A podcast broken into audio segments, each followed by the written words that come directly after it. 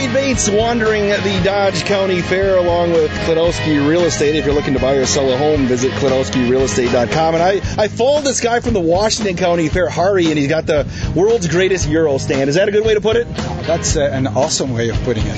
I, I told I told you before. My wife, first place she comes at the fair is your gyro stand. Can you tell us about what you offer there? Well, besides the regular beef and lamb gyro that we've been doing it for 33 years, we have also a steak gyro, a shrimp, and a chicken gyro. Uh, we have we use a variety of vegetables. The, it's it's a healthier alternative to your average fair food. That's a good way to put it. Now, how did how did you end up with your your, your gyro stand? Uh, you know, traveling fairs and across the country. Uh, I used to be a physical therapist. Okay. Uh, then I got sick of management, and I said I need to work for myself, and a hobby became a business.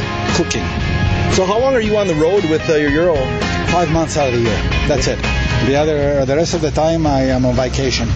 So you have uh, great gyros here. What else do you have uh, that we talked about? Uh, what else do you have at the stand for people to come find you? They're gonna have to use their nose Mm-hmm. And follow the smell, the beautiful, wonderful gyro smell when it's cooking, and uh, they're gonna find us. And we hand carve it, and it's uh, it's a wonderful experience. It's a culinary tradition. gyros are a part of the fair, and you definitely have the best gyro I think I've ever tasted at any fair ever. So people can find you kind of when they're going to the grandstand, uh, just right down the main main drag. You're right there. Is that a good way to put it? Yeah, it's on West Midway Avenue. Hey, Hari, thank you so much for the time. Thank you for having me. I am Wade Bates, wandering the Dodge County Fair along with uh, Klodowski Real Estate on 95.3 WBEV.